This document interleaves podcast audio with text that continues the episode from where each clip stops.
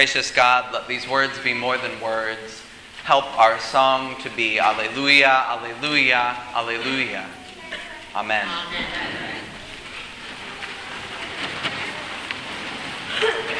Whatever brought you to Holy Communion this morning, we are glad you're here. Some of you are here because your parents made you come. That's a good thing. It's good to build up goodwill with your folks. You might need it later.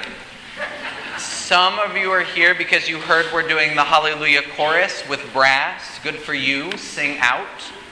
Some of you are here because it is Easter and you are supposed to go to church on Easter, and perhaps you feel a little awkward.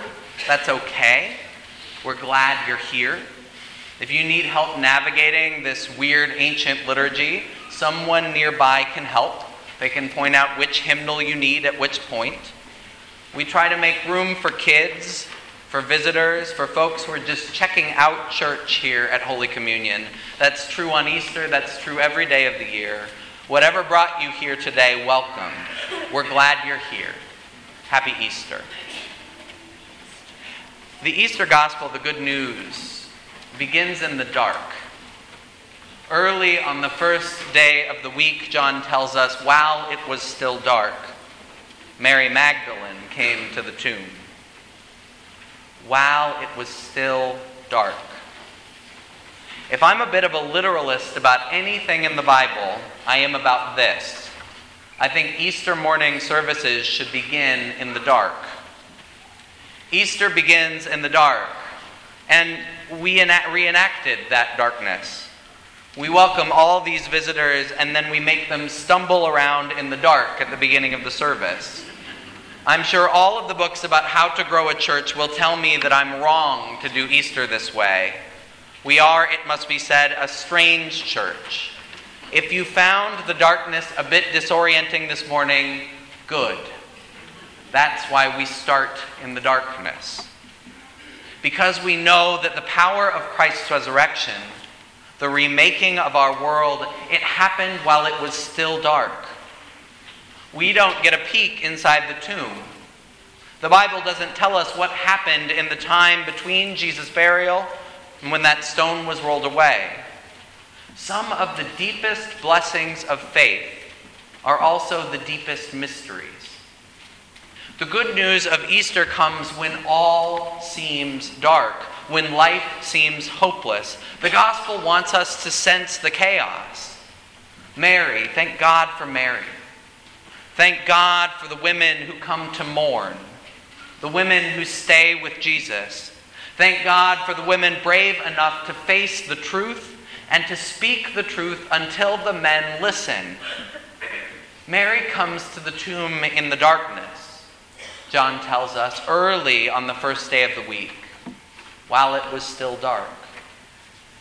Darkness has an allegorical weight in the Bible, and especially in John's Gospel. Darkness is ominous.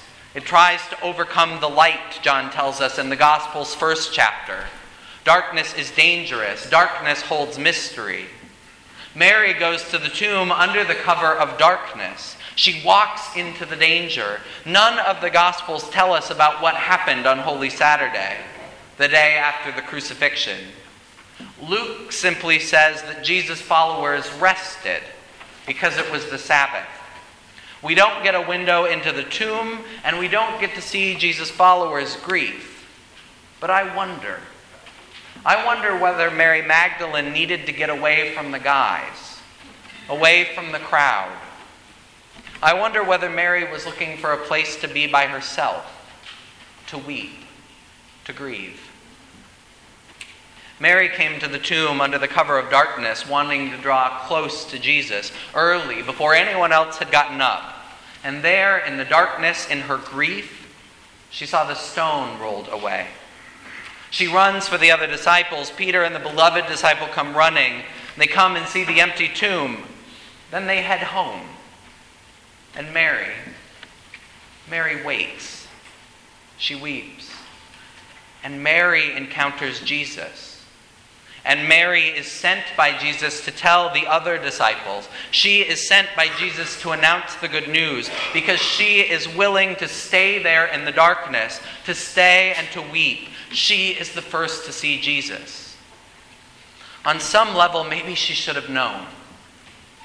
While the disciples and Mary were resting on the Sabbath, Jesus had work to do.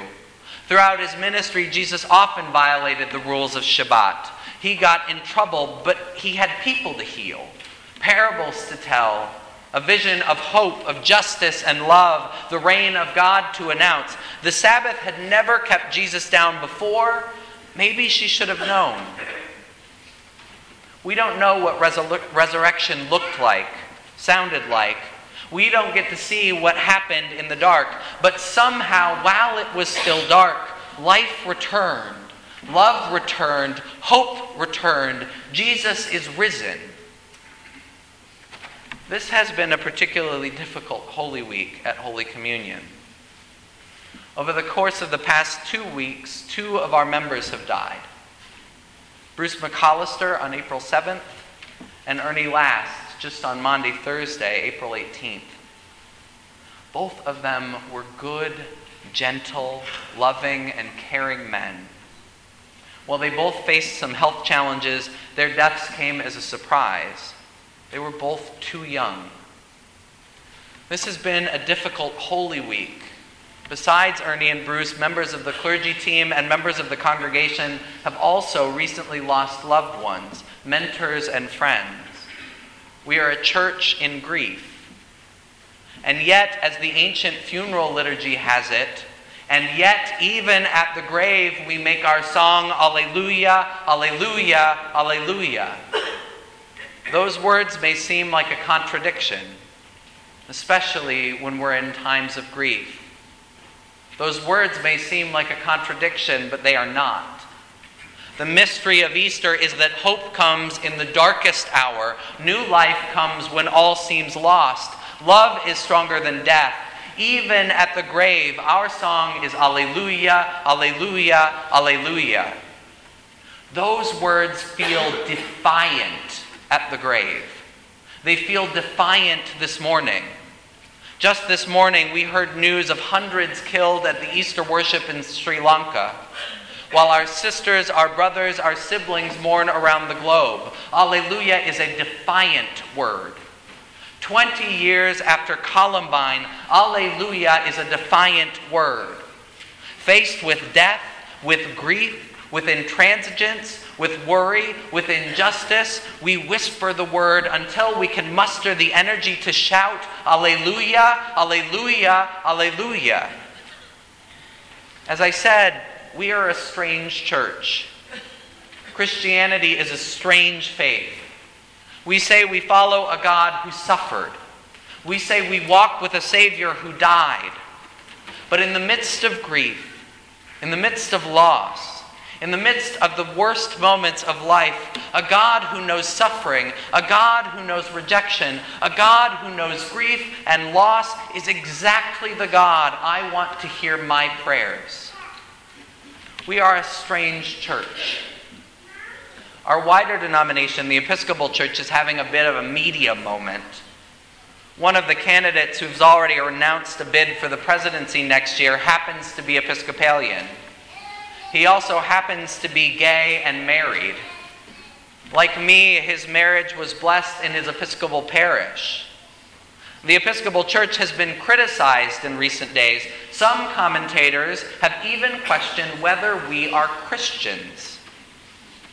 If your yardstick for whether a church counts as Christian involves measuring whether that particular church excludes the right people, well, I'd tell you to get a new yardstick.